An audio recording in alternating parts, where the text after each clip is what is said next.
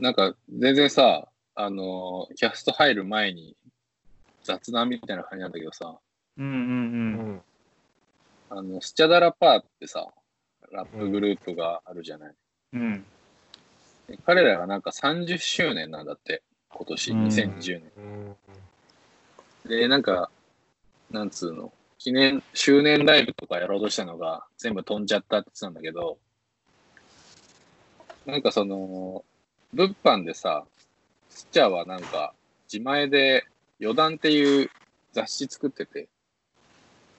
ちょっと文芸人みたいなやつなんだけど、こういう、それどれぐらい定期的に出してんの？定期的に出してるんだけど、なんかライブごとに作るみたいな、アルバム出るごとに作るみたいな、こういうね、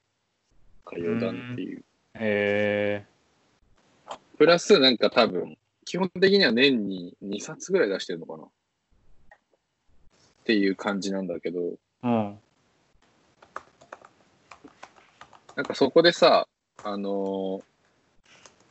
なんかまさにこの前 D.M. さんと話したみたいな、大人とはみたいなことを話してて、なんかテーマにしてで、なんかその藤原宏ってさ、いるじゃん、原宿の洋服とかやってた人、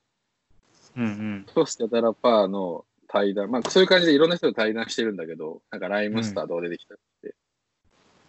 で最後のそのタームがさ、藤原宏とスチャダラパーで、僕らはみんな大人になるタイミングを見失っているんですっていうなんか見談が載ってて、すごいね、なんかタイムリーで面白いなっていう。もうでもあの人たちやってもいくつ ?50 ぐらい ?50 はいってない。50か、すげえな。10って、もうやばいよね。おっさんだ。じゃあ、今日のテーマを言っていいかな？どうぞどうぞ。これ、原ちゃん撮ってんか。今ね、録音ボタンを押して、そう、撮れてるはず。はい。今日のテーマはね、その前になんか、D山さんとの会どうだったかとか話す。ああ、直哉読んだ、ちなみに。そういえば、そう、読んでさ、俺、読んで、ちょっと俺に、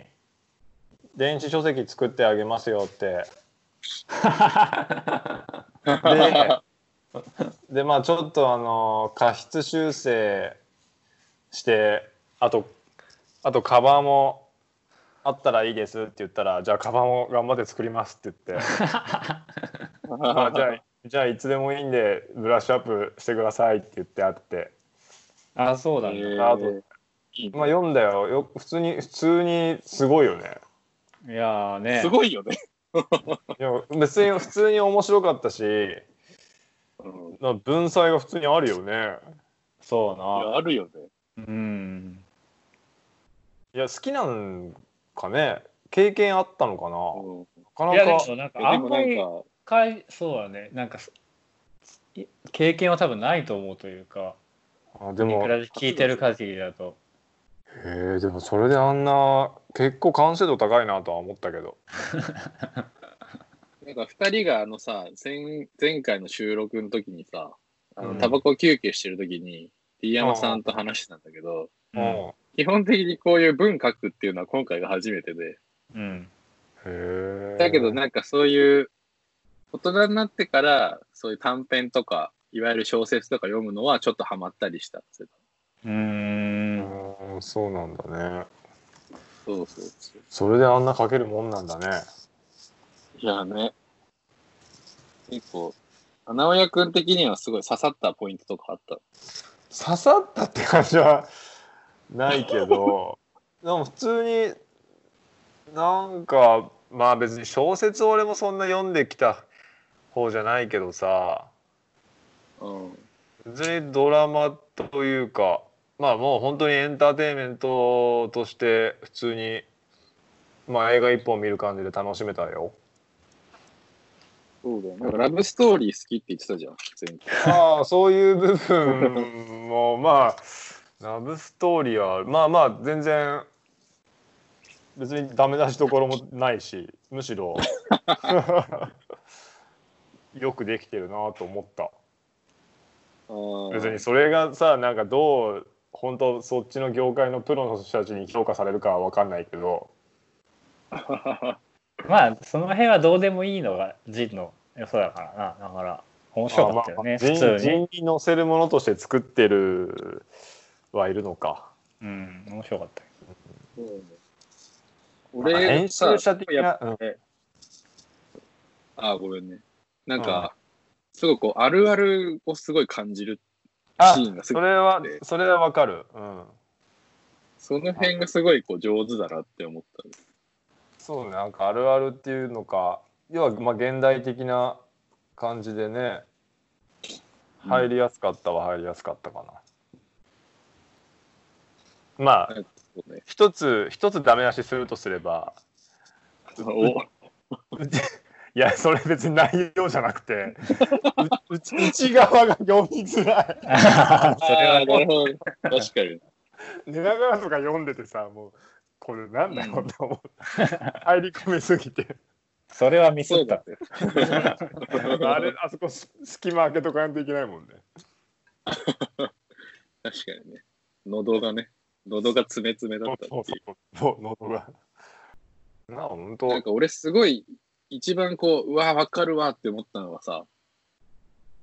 なんか最初に相席へ行くシーンがあるんだけど、うんうん、なんかそこで30以上の男女と、そこに4人1組でさ、3人は30超えてて、1人だけ20代の女の子みたいな場面があって、うん、そこでカンナちゃんね。あ、そうそうそう、おうその前までちゃんと入ってまだ全然覚えてるよ。そう、そこでさ、一番若い女の子がさ、謙遜するじゃん、そういう場面って。いやいやみたいな、先輩が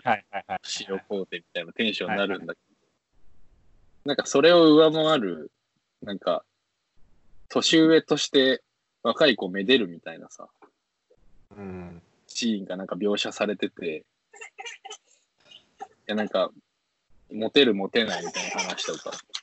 おおそれなんか結構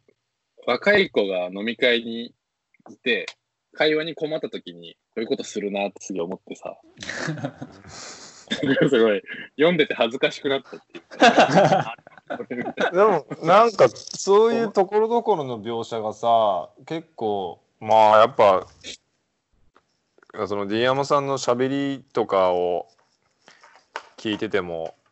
なんかよくそういう感受性豊かな人なんだなって思うよね。あ、なるほどね。いろいろ気づいちゃう人なんだ、うん、いろいろそう見てないとやっぱ書けないと思うんだよな。なんか自信とかも自分が体験してるから、うんうん、なんかまあリアルというかね、まあ、そこまで深い描写があったわけじゃないけど、まあやっぱあれは体験しないと書けないし、書いちゃいけないというかさ。うんうんうんうんうん、まあ、意図してるかしてないか分かんないけど、あの自信を入れるタイミングとかもすごいちょうどよかったなって思ったね。確かにね、うん、飽きさせないというか、うん、長い文章を書くのだけでも結構難しいもん、うん、すごいよね、うん、まあ、ちょっと次回作とかもね、まあ、これがすげえちゃんとみんなに買ってもらえて次回作が定期的に出るとすごい俺らとしても嬉しいって感じだよね。うん、なんか主人公に対してさ、こう、うん、共感をしたりとかはしたの？それよくわかんねえかな。そのラブストーリーとはいえその不倫の感じとかさ、まあなんかね、なんだろうね。そうね。愛し方の違いみたいな。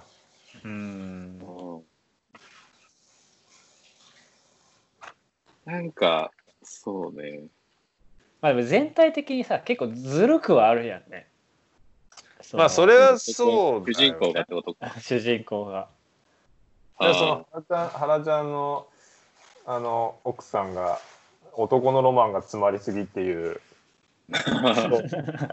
あまあこういうことなんを言ってるんだろうなっていうのは分かるけど、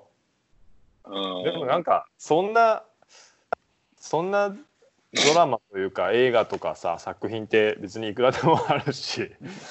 なんかそれはそれいいのかなっていう。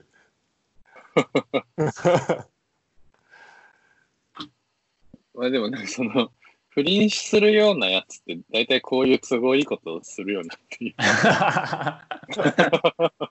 らリアリティはすごいあったよね。そうそうそう、しょうもなさみたいなのはあるよね、うん、そうそうそう、しょうもなさみたいなのを含めて、うんうん、すげえ原ちゃんでも付箋貼っちゃったやんそれ。ああはいはい、そうそう、どの辺貼ったのそれ。そうね、まあだから今のさこうあるあるをよく気づいて言語ができてんなみたいなところ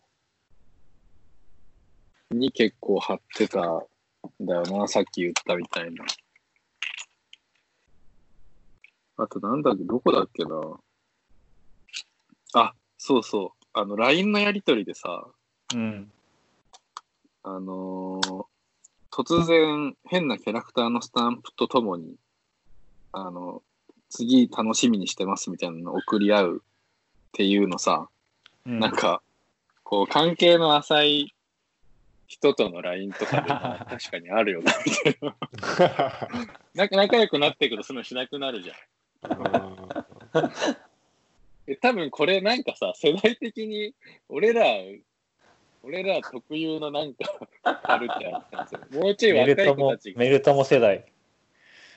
ていうか、なんかそう、なんかその恐縮の仕方っていうか照れ隠しの仕方がすげえ古いなって思ってでもなんかそこすげえわかるなっていう。確かにそう、そことかすごいねおもろかった、まあ、フィクションとは言ってたけどなかなか実体験が詰まってるよねきっと。いやーやっぱリアリティはね、多分実際の経験から来てんだろうなって気するよね。そうね、うん、なんか俺もう結婚式とかの描写とかが結構なんかわーっと思ったな。なんか